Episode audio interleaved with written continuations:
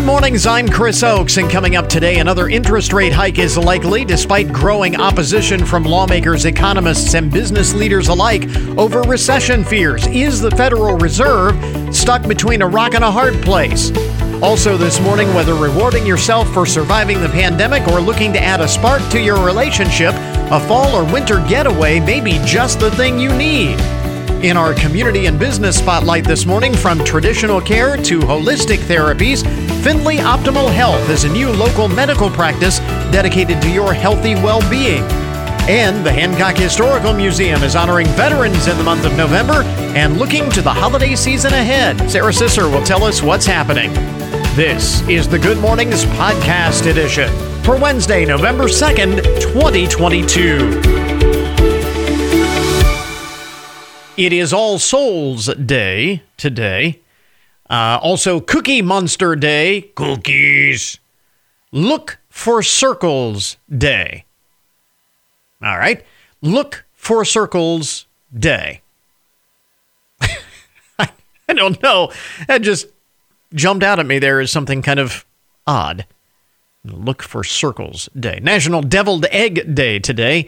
It is Plan Your Epitaph Day. So that's very cheery. And it is Practice Being Psychic Day today. So, reasons to celebrate, observances, and so on. Here is the uh, first thing that you need to know. Uh, every day we have to have something to worry about. Uh, and this is your item today the largest planets, uh, the largest planet killer sized asteroid discovered in the past decade is going to cross Earth's orbit but uh, Earth will not be anywhere near it. Be in Earth's orbit. So you've got this huge asteroid, uh, the size of which could kill everything on the planet. I mean, you know, dinosaur killing. It's going to cross our orbit, but we're not going to be at that point in our orbit when it does.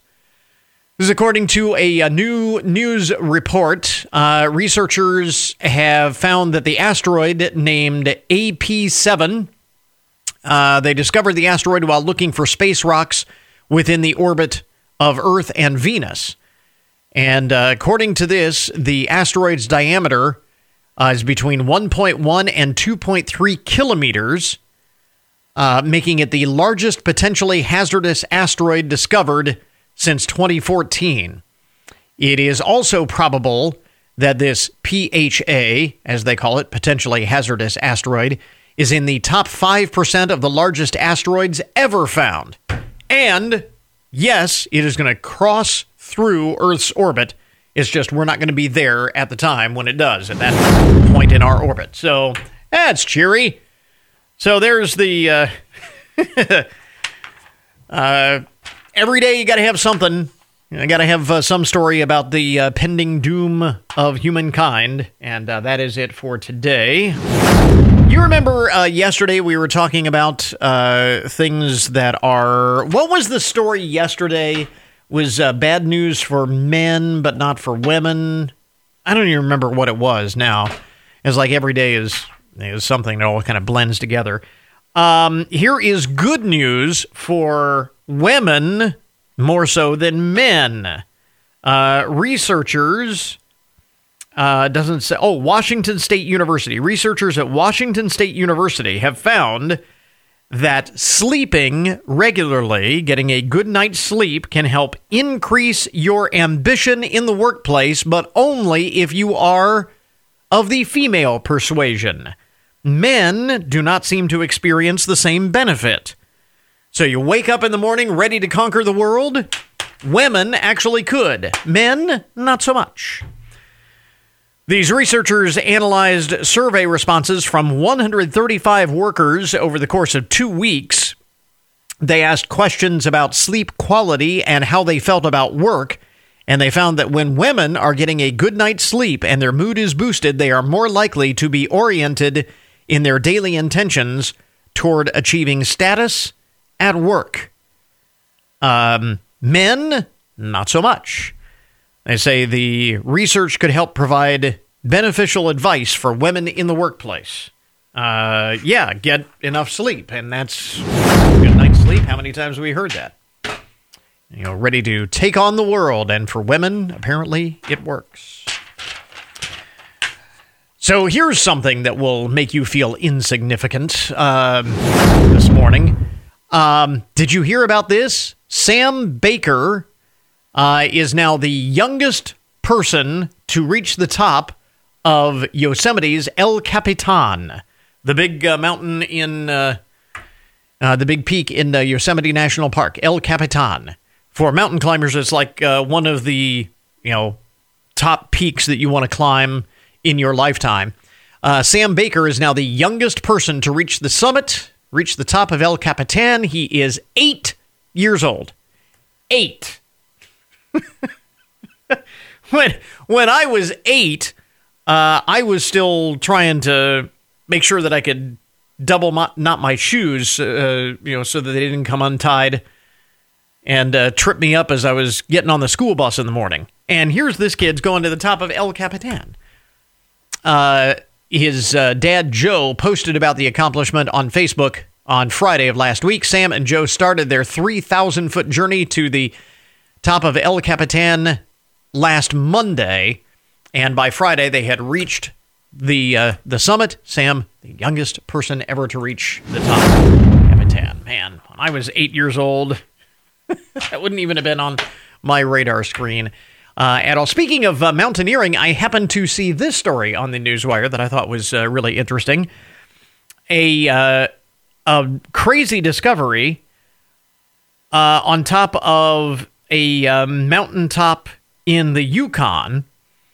Cameras, cameras left during an expedition in 1937 have resurfaced miles away from where they were left. And amazingly, the film inside the cameras has survived conservators eager to see details of this uh, long lost uh, Yukon trip. Explorers Bradford Washburn and Robert Bates had to abandon their gear and hike to safety after a storm interrupted their journey over 80 years ago. And uh, ever since then, the gear, including their cameras documenting their trip, uh, were lost to history. Well, a crew of seven recently decided to look for that equipment along the 44 mile long glacier that they have been hiking. And they found the cameras 12 miles away from where they were reportedly left. The uh, footage will be reviewed and hopefully salvaged. They'll be able to uh, salvage the images, all of this information of how this glacier has behaved over the last 85 years uh, could be documented with this uh, imagery is a pretty cool contribution to science, according to explorer Griffin Post, who among the team that found the cameras. That is actually really cool. Uh, from a scientific perspective and from the historical perspective too. I think that's really that's really neat. Uh, speaking of crazy discoveries, amazing discoveries. I saw this actually on the Newswire the other day, and I hesitated to mention it because I wasn't really sure if it would be um, traumatizing for younger members of the audience. So if you have you if you have kids that are listening right now, I'm going to shuffle them into a new uh, into a different room out of earshot for a couple of minutes because this story here is that uh, researchers in Turkey claim that they have located the tomb of St. Nicholas, the real life figure who inspired Santa Claus. They, have apparently found the tomb of St. Nicholas under a 5th century church in Turkey. While it has long been known that St. Nick was buried in the Antalya province of Turkey, his remains were pilfered around 700 years after his death, so the exact burial spot was unknown until now, according to a report in livescience.com.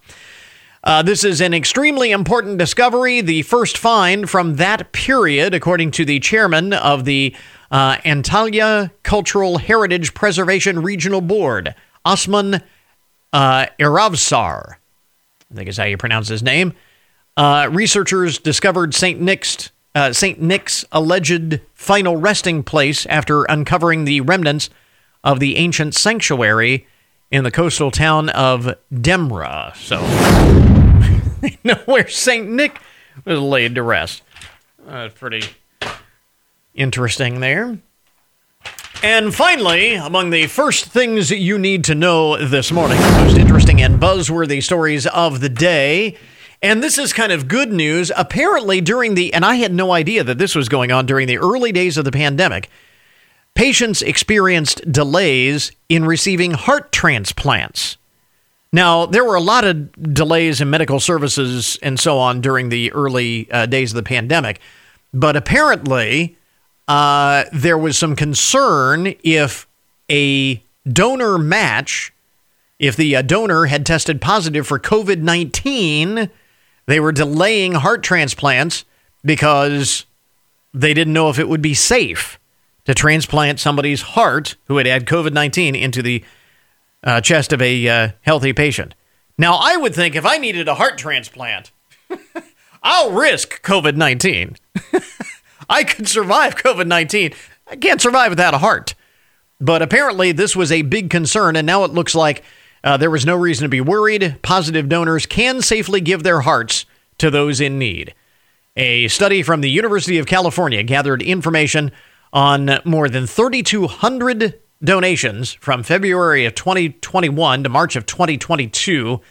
84 of those 3,200 were from COVID positive donors and the rates of complications uh, appear to be similar to those who were not COVID positive. So there was no statistically uh, significant difference in the number of complications from donors who were COVID positive versus those who were not. Uh, according to the study author Samuel Kim, quote, these findings suggest that we may be able to be more aggressive about accepting donors that are positive for COVID 19 when patients are in dire need of an organ for heart transplantation. And again, to me, that just is it just is common sense. You know, if if I am need in a, in need of a heart, I mean, if my heart is failing, I'll take my chances with COVID nineteen. Uh, just give me a heart. A heart is something that I need. But apparently, for uh, a time anyway, there was some real concern over that.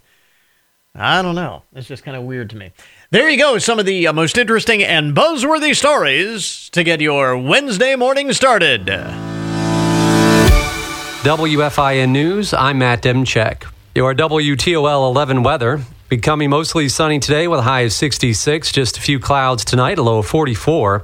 The University of Findlay's 17th annual Helping Hands Food Drive will take place today. Non perishable foods that haven't passed their expiration dates and monetary donations will be collected to benefit those who need them the most. Donations will be collected on campus at the Alumni Memorial Union through a drive up and drop off process from 7:30 a.m. to 7:30 p.m. And multiple off-site donation locations are also available including the Walmart on Trenton Avenue, Walmart on Tiffin Avenue, and Great Scot on Broad Avenue. All donations go to Chopin Hall and will benefit families in Findlay and Hancock County. Learn more about how you can help out on the website.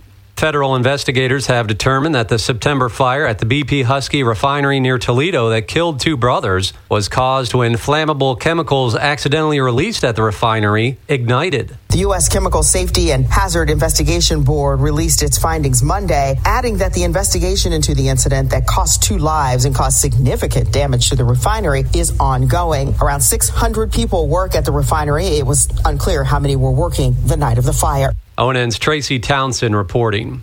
It's less than one week until Election Day, and Ohio voters are turning out to vote early in person and by absentee ballot. As we get closer to election day, many are requesting those absentee ballots, especially as that deadline to do that gets closer. If you are planning to vote absentee, requesting your ballot as soon as possible is becoming more and more important as we near election day. The deadline to request that ballot is this Saturday at noon. Your ballot must be postmarked then by the day before election day in order for it to be counted. ONN's Amy Steigerwald reporting Election Day is next Tuesday. Marathon Petroleum had a big third quarter. The oil refiner headquartered in Findlay reported earnings of 4.5 billion for the third quarter, which compares to 694 million for the third quarter of last year. President and CEO Michael J. Hennigan says market demand for their products remains strong and their third quarter results reflect their improving operational and commercial execution. Matt Demchek for 1330 WFIN and 95.5 FM.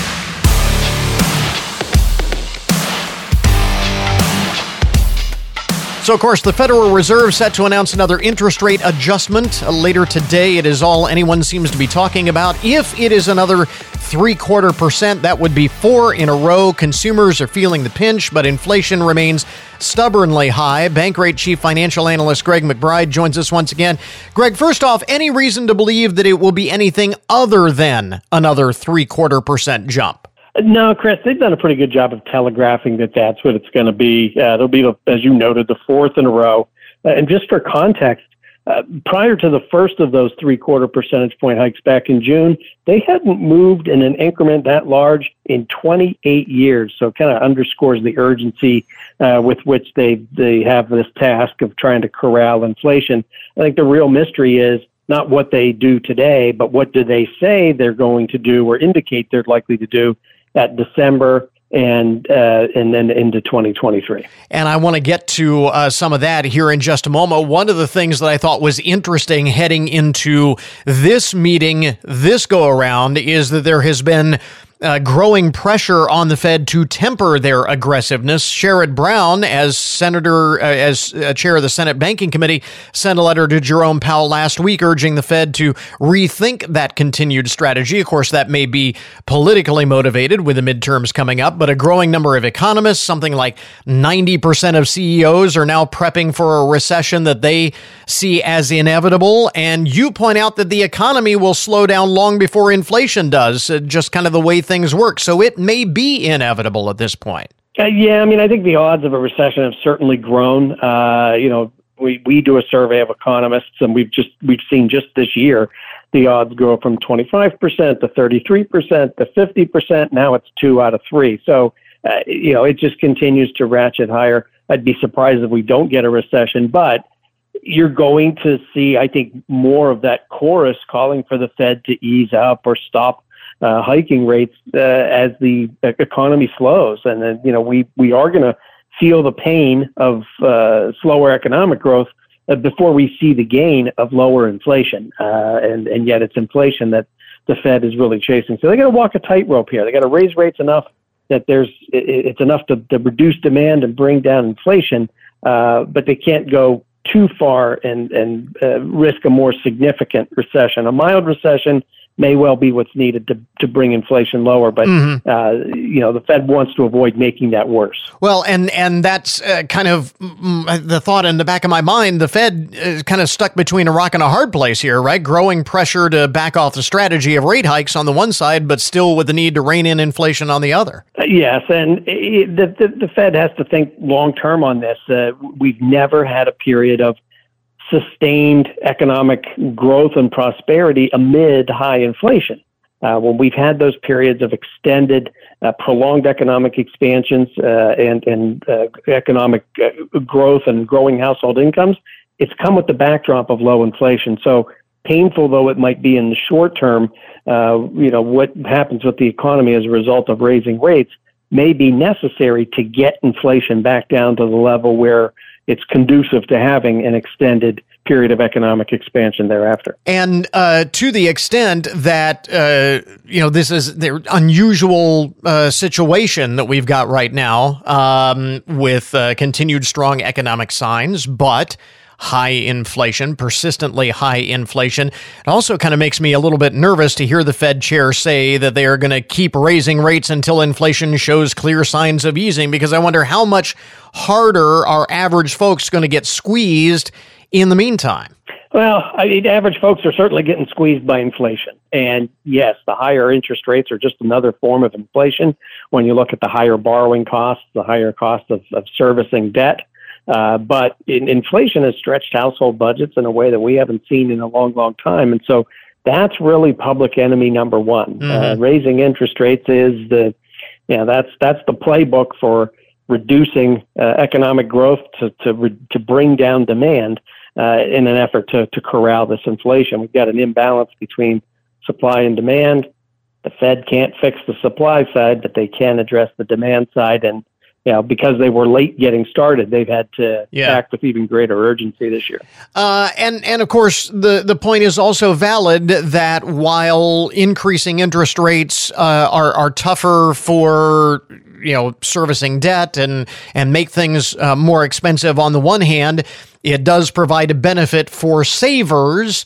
So, uh, you know, what should average folks be doing right now to prepare for the eventuality of an economic slowdown if we uh, do indeed see uh, some level of recession, while at the same time, you know, managing as best we can these continued rising interest rates? Focus on paying down debt, in particular that high cost debt that's so susceptible to rising rates like credit cards. Uh, boost your emergency savings. You know, in the event of an economic slowdown, nothing will help you sleep better at night than knowing you got some money tucked away for a rainy day. And then finally, just continue making your retirement contributions. Don't bail on the markets now. Yes, it's been a rough year. That choppiness is likely to continue into 2023, but when you look back 5, 10, 15 years from now, you'll be really happy you stuck with it. Now, I know how much you love peering into your crystal ball, uh, but there was a, a, piece in The Hill this week uh, suggesting that the Fed's next big rate hike may be its last. How likely is it that that will be the case? Uh, well, it depends on what you know how you define big rate hike. I mean, you know, this one uh, is you know expected to be seventy-five basis points, three quarters of a percentage point. Uh, if they move by half a percentage point in December, it's yes, it's a slower pace, but I'd still consider that to be you know a large rate hike. Mm-hmm. Uh, do they dial it down to just quarter point rate hikes beginning in 2023? You know, that's certainly possible. Um, I, I, but I think the bigger question isn't how big or small the rate hikes are, but where's the eventual stopping point? Just how high do they have to push rates? And then how long do they have to keep them there to get inflation under control? So, you know, big difference between you know, them slowing the pace of rate hikes and then stopping them altogether. Big difference. I, I would call that the $64,000 question uh, at the risk of uh, showing my age there. Again, uh, Bank, Bankrate Chief Financial Analyst Greg McBride with us once again uh, this morning uh, ahead of the uh, Fed's big interest rate announcement later on today. Uh, we'll have a link up for more information uh, from and more analysis from uh, Bankrate. And Greg, thanks very much for taking the time. We appreciate it. Always a pleasure, Chris. Thank you so much.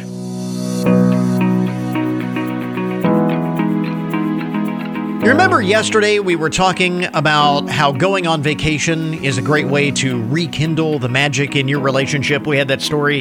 There's like uh, three and four people say that they have actually fallen back in love with their significant other uh, by going on a uh, by going on a trip, by going on vacation, getting away from it all, uh, rediscovering the spark that, that was there in the relationship in the first place.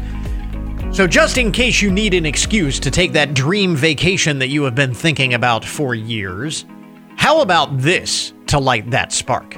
Tourism New Zealand is launching a new campaign to invite international visitors back to that island nation now that the COVID restrictions have been lifted. And joining us this morning is Sarah Handley. Sarah, you have uh, just recently lifted those restrictions on international travel, but uh, what should what should visitors expect in a New Zealand vacation moving forward?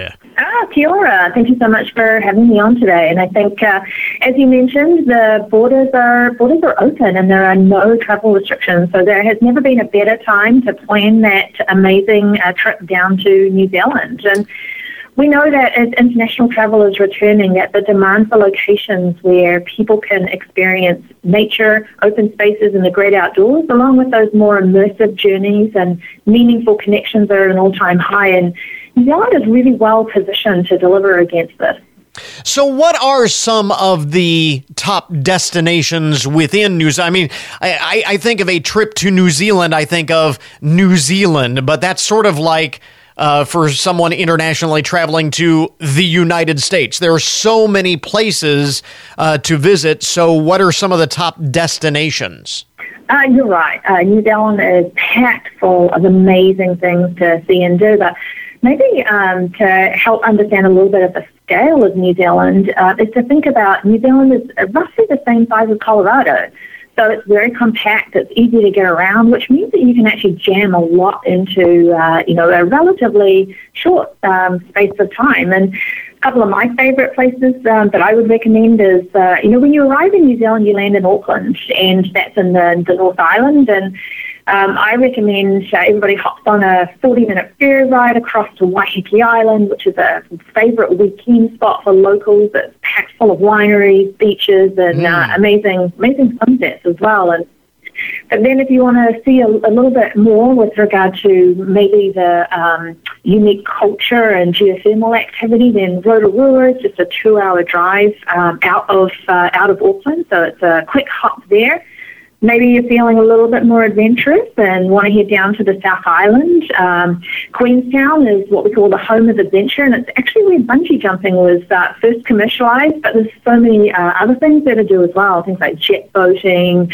um, skydiving, river rafting, and, and really so much more. But if you're not feeling so adventurous, then uh, New Zealand is jam packed full of wine regions that are great to discover as well. Yeah. Now, uh, we referenced the If You Seek campaign, where, uh, again, you're kind of uh, underscoring what you were talking about just a moment ago, kind of uh, unleashing that inner adventurer uh, that, that most of us have. Yeah, well, the campaign uh, it really offers a sneak peek into some of the really unique travel experiences that we have in New Zealand, and um, it's it's sort of an invitation for curious travellers to come and discover all that New Zealand has to offer. Because we, uh, you know, we truly believe that the magic of New Zealand can be seen and felt from those that um, that unplug, uh, those that immerse, embrace, and respect our unique culture, our people, and our environment. And those visitors that do so, they're going to be met with what we call manaakitanga, which is a deep expression of welcome, hospitality, and reciprocal connection. And um, we usually say that the more you give to New Zealand, the more New Zealand gives to you. And to be honest, that's really at the heart of what this campaign is all about.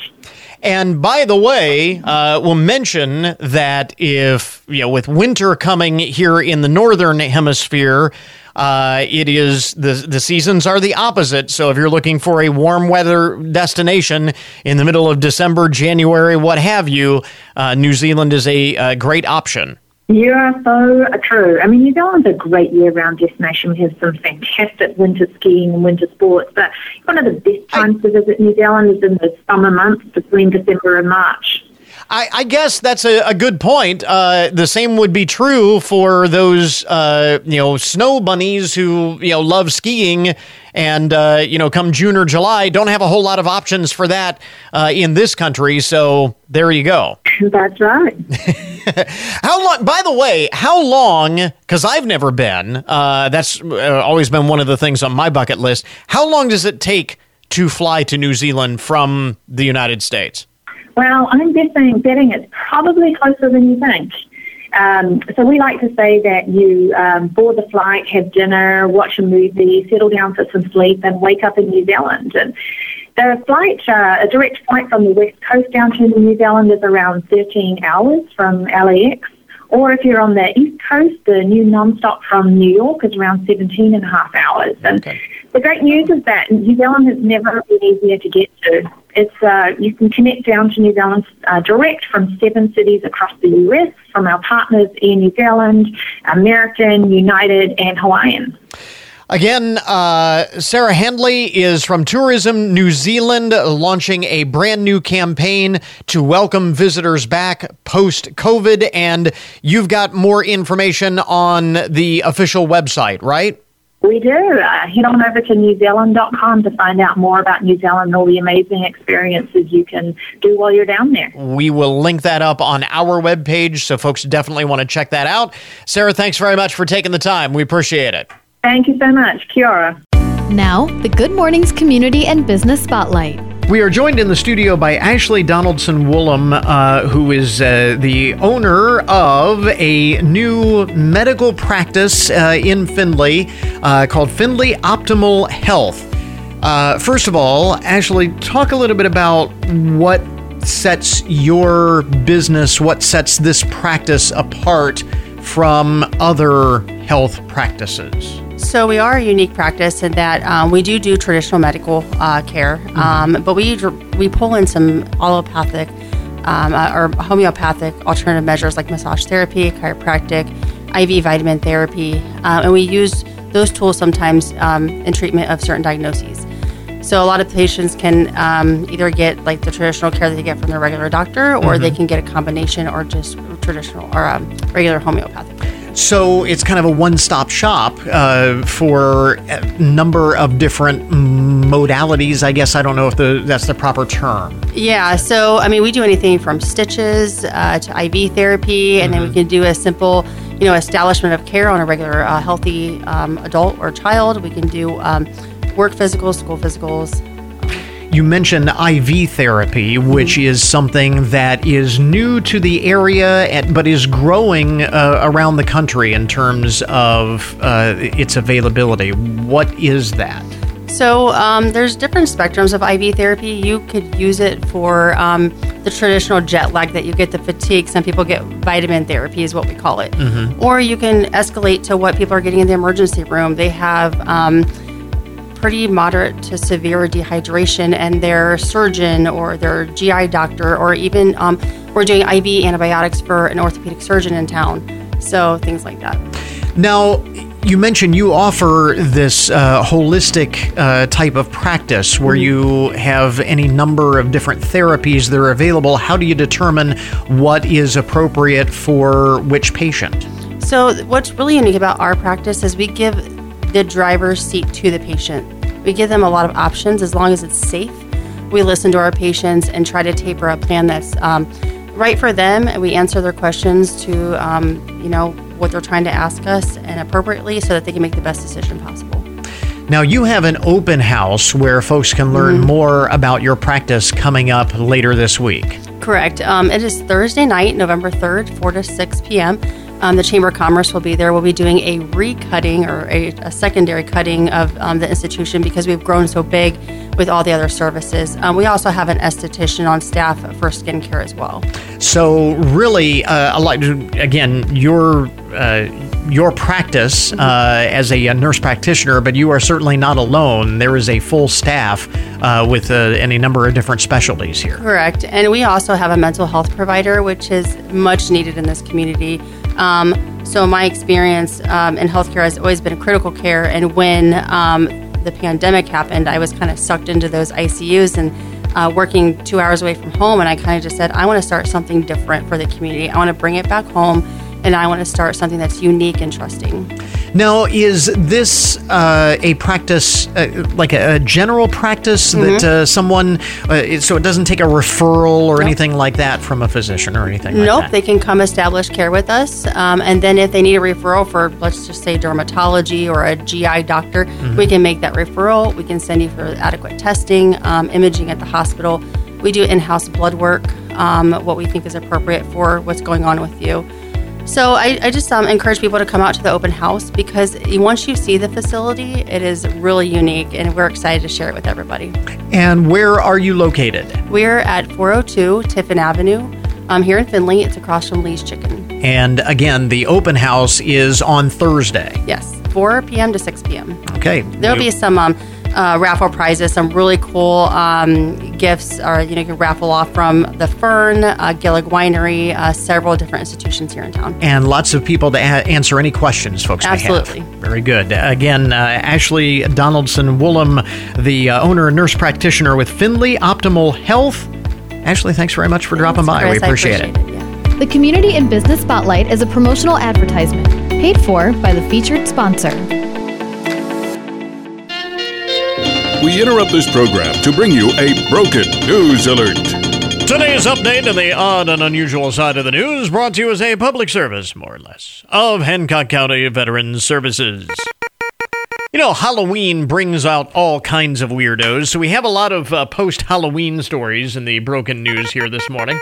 Uh, this is uh, the story of Dominic Salazar, age 31, somewhere in California. And the uh, story does not say, it just says He's from California. Doesn't say specifically where uh, in California. Anywhere he uh, he was arrested by police uh, on Monday, Halloween, because he had had at least one too many and maybe many too many, causing a lot of chaos. Uh, Mr. Salazar was arrested at around 3:30 in the morning for disorderly conduct, domestic battery, and uh, several other charges. Exact details were not reported.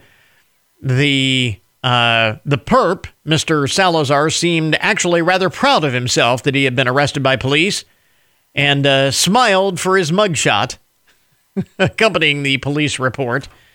So, what was uh, interesting about this at the time, again, uh, among the uh, charges, he was drunk and disorderly. Uh, he was in his Halloween costume, dressed as a bottle of Fireball. Oh, Fireball whiskey. now, there's an appropriate costume, I guess. A woman in Maryland is uh, facing charges for allegedly exposing herself to trick or treaters on Halloween. 45 year old Wendy Kazarik apparently was um, flashing and yelling obscenities at children while handing out candy on Halloween night. So at least she was handing out treats. Just getting some little extra there. Uh, this is in Edgewater, Maryland, when police uh, police were called. When they showed up, they found her standing near the road in front of her home. Um, she is uh, free on her own recognizance after being charged with indecent exposure and disorderly conduct. So there is that.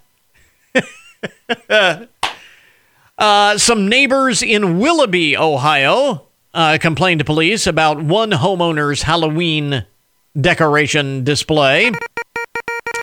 Uh, man whose name is not uh, in this report. I'm I'm sure that they know who he is, but uh, this man's not, name is not given in the uh, report. Anyway, he has posed uh, in his front yard several skeletons in uh, suggestive, in a suggestive manner. they the skeletons were engaging in um, certain adult acts. Let's say. Na- neighbors say the display is inappropriate especially since the home is right in front of Willoughby Middle School. Yeah, that's probably that's probably not the best. the school district though says it has not received any complaints about the risque display for their part. uh, and uh, here's a kind of a cool story out of uh, Ohio. It's always fun when we have uh, broken news right from the Buckeye State. Uh, this from Hamilton, uh, near Cincinnati. Officials say a sculpture at the Fitton Center for Creative Arts in Hamilton uh, was, well, I don't know, you call it uh, vandalized? I guess you would call it vandalized. Uh, the sculpture was dressed up for Halloween. Now, the sculpture, uh, which is there year round, shows a father helping teach his son how to ride a bike but it was dressed up to look like a scene from E.T. the Extraterrestrial. Uh, the boy on the bicycle was dressed up in a red coat like Elliott, and a homemade E.T. was attached to the handlebars in a basket. Then the father uh, was uh, turned into one of the pursuing government agents uh, in a hazmat suit. so the the folks at the uh, Center for Creative Arts uh, there in Hamilton showed up one morning and they had been decorated for uh, for Halloween, uh, costumed for Halloween. The uh, director of the center says they have no desire to prosecute the pranksters uh, or even to find out who did it. Honestly, Ian McKenzie says, honestly, I wish we'd thought of it ourselves. it's pretty creative. so it's good that they can see the humor in that. And I saw pictures. It actually is really, really cool. Couple of other items in the broken news this morning. A man in Missouri has been forced to pay a $400 fine for having too many sunflowers in his front yard. Yes, believe it or not, Chris Bank was ordered to appear in court in early October after he refused to cut down his plants when told that he had violated a city ordinance of, believe it or not, the city actually has an ordinance.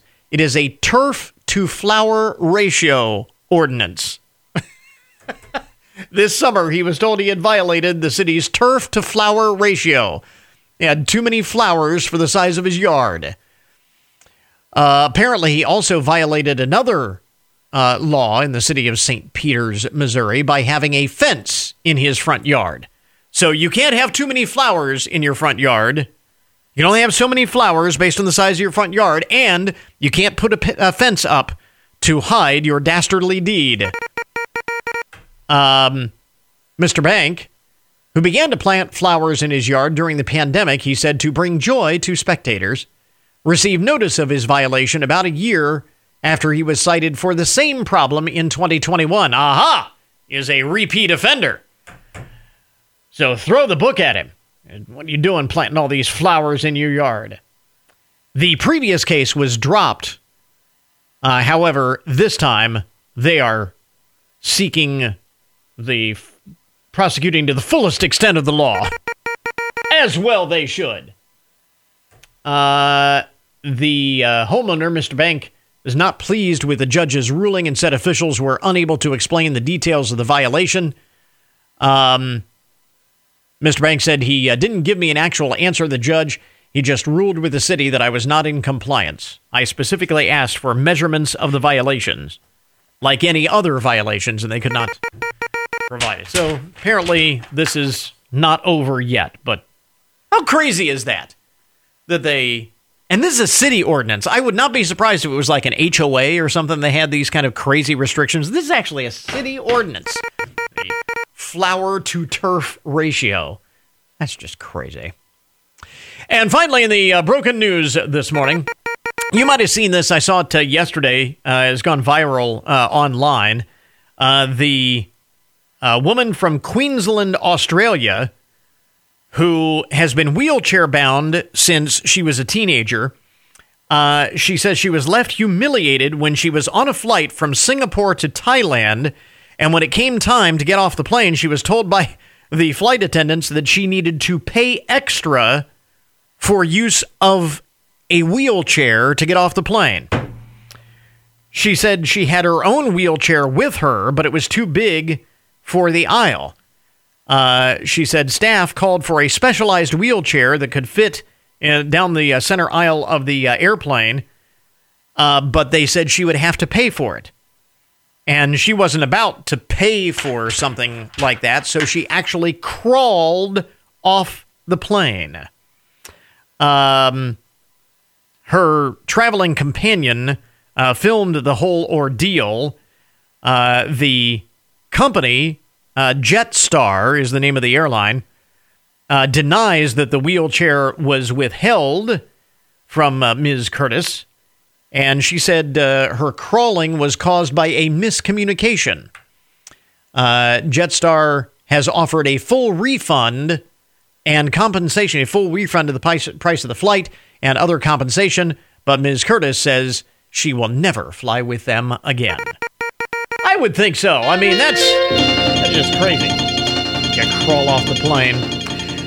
Uh, there you go. That is the uh, broken news report this morning. This update on the odd and unusual side of the news brought to you as a public service, more or less, of Hancock County Veterans Services. We now return you to your regularly scheduled programming. Hello, I'm Jerry Stewart. How many folks in America today do you suppose actually know how much our freedom has cost? Join me here for my special Veterans Day program, Forever Heroes, and the stories will remind us all that freedom isn't free. It's my all new Veterans Day tribute program here on Veterans Day afternoon at 5 on 1330 WFIN, WFIN.com, and 95.5 FM. Please join me. Time now for your daily download the numbers behind the news and the statistics that shape our lives. The folks at Wells Fargo put out a report earlier this week entitled, Is This the Year to Dine Out for Thanksgiving? Hmm. Uh, the argument that they're making is that the cost of all of the Thanksgiving staples for your, you know, holiday feast, uh, everything from poultry to fruits, uh, is outpacing the total food at home and food away from home categories in the consumer price index. Uh, turkey prices alone are projected to rise 23% compared to the fourth quarter of last year. This is according to the analysts at Wells Fargo. 23% higher, and they're going to be in short supply. The avian flu has uh, uh, forced uh, producers to uh, cut back on their herds. Do they do we call them herds of turkeys? I don't know. Anyway, they're flocks of turkeys. That doesn't sound right. Anyway, fewer turkeys because of the avian flu, and they're uh, going to be more expensive for that reason, and because everything is more expensive. Meanwhile, eggs have already risen 32.5%. Uh, again, this is compared to the fourth quarter last year. Butter and flour are up 25.8% and 17.1% respectively. So, uh, all of the ingredients to bake all of those holiday goodies are going up too. So far, fruits and vegetables have had the smallest price increases, but even those are up 7.3% compared to the cost of uh, Thanksgiving dinner last year. Consumers are also going to see a difference in popular side dishes such as potatoes and cranberry sauce due to weather issues and a rise in input costs this year. The one exception seems to be sweet potatoes. Uh, farmers actually have a surplus at the moment, and they are more readily available, so sweet potatoes might actually be less expensive. But assuming that you want more than just sweet potatoes, uh, Thanksgiving is going to cost you quite a bit more this year to uh, put the feast together. Meanwhile, according to the Consumer Price Index, as the report points out, the cost of dining out has increased, but slower than the cost increase for dining at home. So everything's up, but eating out is less of an increase than eating at home. So, according to the analysis, for a family of four, dining out for Thanksgiving would actually be the most economically beneficial this year. Now, that being said, you have to find uh, some place is going to be open on Thanksgiving. Most restaurants uh, are closed, of course, but uh, dining out would be more economically beneficial this year than eating at home. That's for a family of four. However, the report does point out that for a larger family gathering, it would still be more economical to eat at home. So, heading into the month of November here, uh, of course, a lot of the focus is on Thanksgiving. However, the Hancock Historical Museum actually uh, turning the focus on honoring veterans in the month of November because we got Veterans Day, of course. Uh, Sarah Sisser is here from the Hancock Historical Museum. That is the uh, subject of uh, tomorrow's uh, Brown Bag uh, Lunch Lecture, actually. That, that's right. So, Brown Bag Lecture, the first Thursday of every month at noon. Um, tomorrow we have Ron Ammons with us, and he's always he's a crowd favorite. Mm-hmm. Um, Ron's a local guy and a great local historian. Um, one of his real areas of focus has been World War II uh, because of his father's involvement as a veteran. Um, and so he has compiled actually two books that we have for sale at the gift shop at the museum um, that are firsthand accounts of mm. uh, local World War II veterans, their accounts in, at, in war. And um, so he will be speaking a little bit about the ramifications of the last few months of World War II for local citizens. Um, so, again, he's always a crowd favorite. Um, he just makes uh, the history itself so relatable. So um, come and join us for that. That's tomorrow at noon. We always encourage people to get there a little bit early to get mm-hmm. your seat. It's free if you're a member, just three dollars if you're not a member, and um, it's a nice way to. Uh, change our focus here in the first half of the month yeah. to think about our veterans. It, the, there are plenty of stories out there about uh, World War II and uh, veterans' experiences and, and, and so on, but there is something that is really special about that putting that local spin on it. So, yeah, absolutely. Yeah. And I think a lot of people um, knew Ron's father, Jack, and mm-hmm. um, so again, yeah. he just makes it so relatable. Um, so we're looking forward to having him. And then uh, also in the uh, classic movie night uh, has kind of a veterans theme to it as well, or a military theme. Yeah, that's right. So yeah. classic movie night is um, the first is typically the third Friday of every month, and so this Friday, or excuse me, this month it will be um, Friday the eighteenth. Okay, um, starts at seven o'clock, and again, we encourage you to come a little bit early. We bring we provide the refreshments, and it's a good uh, date night. And uh, the movie this month is. Uh, you caught me off guard. I- It'll be on the website because I know uh, I, I was just looking the other day, so I'm going to look it up here real quickly. We've got uh, all of this linked up at our webpage, by the way, and I know it's a military uh, theme. Pride of the Marines. Thank you. Pride of the Marines. Uh, John Garfield, Eleanor Parker from 1945. So Good, good there you go. class. Uh, a couple of things. We are looking ahead to the uh, holiday season. Oh, you have uh, one other thing for veterans coming up too. That's right. We have a Veterans Day reception, and that'll be the 13th. So Sunday, the 13th. Um, we're typically open from one to four on Sundays. We'll open up at one. We'll have free admission for veterans and any active duty military. We'll have some special displays out of some of our um, unique items in the collections that pertain to local veterans from several different um, uh, wars and theaters. And um, we will also have a speaker at 315, Bob Weinberg, who's with Flag City Honor Flight. Some people know Bob's experience as a guard um, at the Tomb of the Unknown Soldier, and so he'll speak a little bit about what that was like Yeah. um, in the in the early 70s. That's got to be that's going to be fascinating. So uh, circle that on your calendar to be sure. Now, uh, not to get too far ahead of ourselves, but already starting to think about the holiday season. You have It'll a be couple here of before you things. know it. Yeah, it definitely will be here before you know it. You have a couple of things coming up, uh, holiday related. So, some things that you might want to make reservations for now. Um, our Christmas open house is always the first weekend of December. And so, we'll have a beautifully decorated campus for the holidays. And Saturday, uh, December 3rd, from 5 to 8 p.m., we'll have everything open for just $1 admission for the open house. But we're going to do some special programming the two days of open house, house that Saturday and Sunday. On Saturday evening, we're going to be doing a Christmas cookie and wine pairing, which I think is going to be a lot of fun for folks. The cost for that is $30, and you do need a reservation in advance. We have a limited number of seats available. Okay. Um, and then on Sunday, the 4th, we also have a special program in conjunction with our open house, and that will be um, a live or a fresh wreath making workshop with Courtney Dutcher, who owns Dutcher Flower Farms uh, here in Findlay. So, again, that's another fun thing that you can do as part of the open house, an additional fee, but you can come and make the wreath and then enjoy the rest of the campus uh, while we're open for the open house. Terrific. So definitely something to circle on the calendar, and a little bit later on, again, thinking ahead a little bit uh, into the month of December, but we want to talk about it now because it's sure to fill up, and that is a, uh special Christmas tea. That's right. So our Victorian ladies, a wonderful group of dedicated volunteers for um, I think about 28 years have been doing our Victorian Christmas dinner. This year we're changing things up a little bit. We're not going to be doing a dinner, but we are going to be doing a uh, formal tea. And so the ladies will be putting that together. That'll happen in our Davis uh, house on the campus of the Historical Museum, a beautiful building that we've adaptively reused.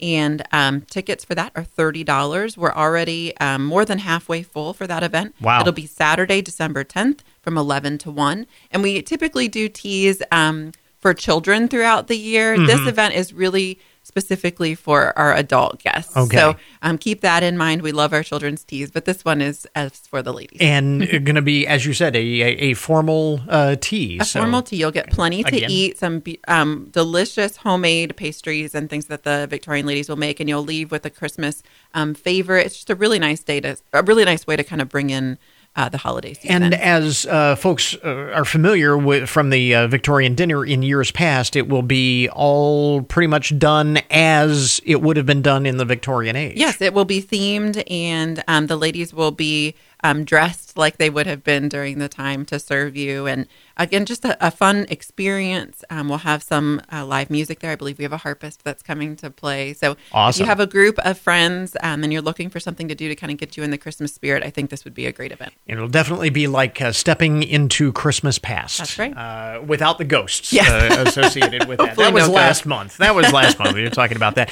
Uh, so to make reservations for the uh, Christmas open house and for the uh, Victorian tea, the Christmas tea, uh, you can do that online, right? You can. Um, the registration for those two open house events will probably go live on our website yet this week, but Okay. the tea is up there already. Um, All right. So if you would like to make a reservation online, you can also always call us at the museum 419 423 4433 and we'll be happy to get you signed up. And the other events that we mentioned, of course, the Brown Bag uh, Lunch Lecture, the Classic Movie Night, and the, the Veterans Day uh, program, the Veterans Program, uh, those you don't necessarily have to have reservations for, right? No, nope. Okay. Uh, we, you know, since COVID, we've kind of asked people to maybe give us a heads up if they're coming to Classic Movie Night or Brown Bag Lecture, but we have plenty of room and we'd love to see you. All right, we've got it all linked up at our webpage, uh, goodmornings.net. Uh, a lot of things going on as we head through the month of November and into early December. And again, uh, Sarah Sisser with the Hancock Historical Museum with us this morning. Sarah, thanks very much for dropping by. We Thanks appreciate so it. much, Chris. And that will finish up our podcast for today. Thanks to all of our guests for joining us on the program this morning. And remember, you can get more information on all of the topics that we talk about each day on the show at our webpage. That, of course, is goodmornings.net, where you can also connect with us on social media, sign up for our daily email newsletter, and more. Again, goodmornings.net is our little corner of the World Wide Web, so check us out online. Until tomorrow morning, that is Good Mornings for this morning. Now that you've had a good morning, go on out and make it a good day. We'll catch you back here tomorrow.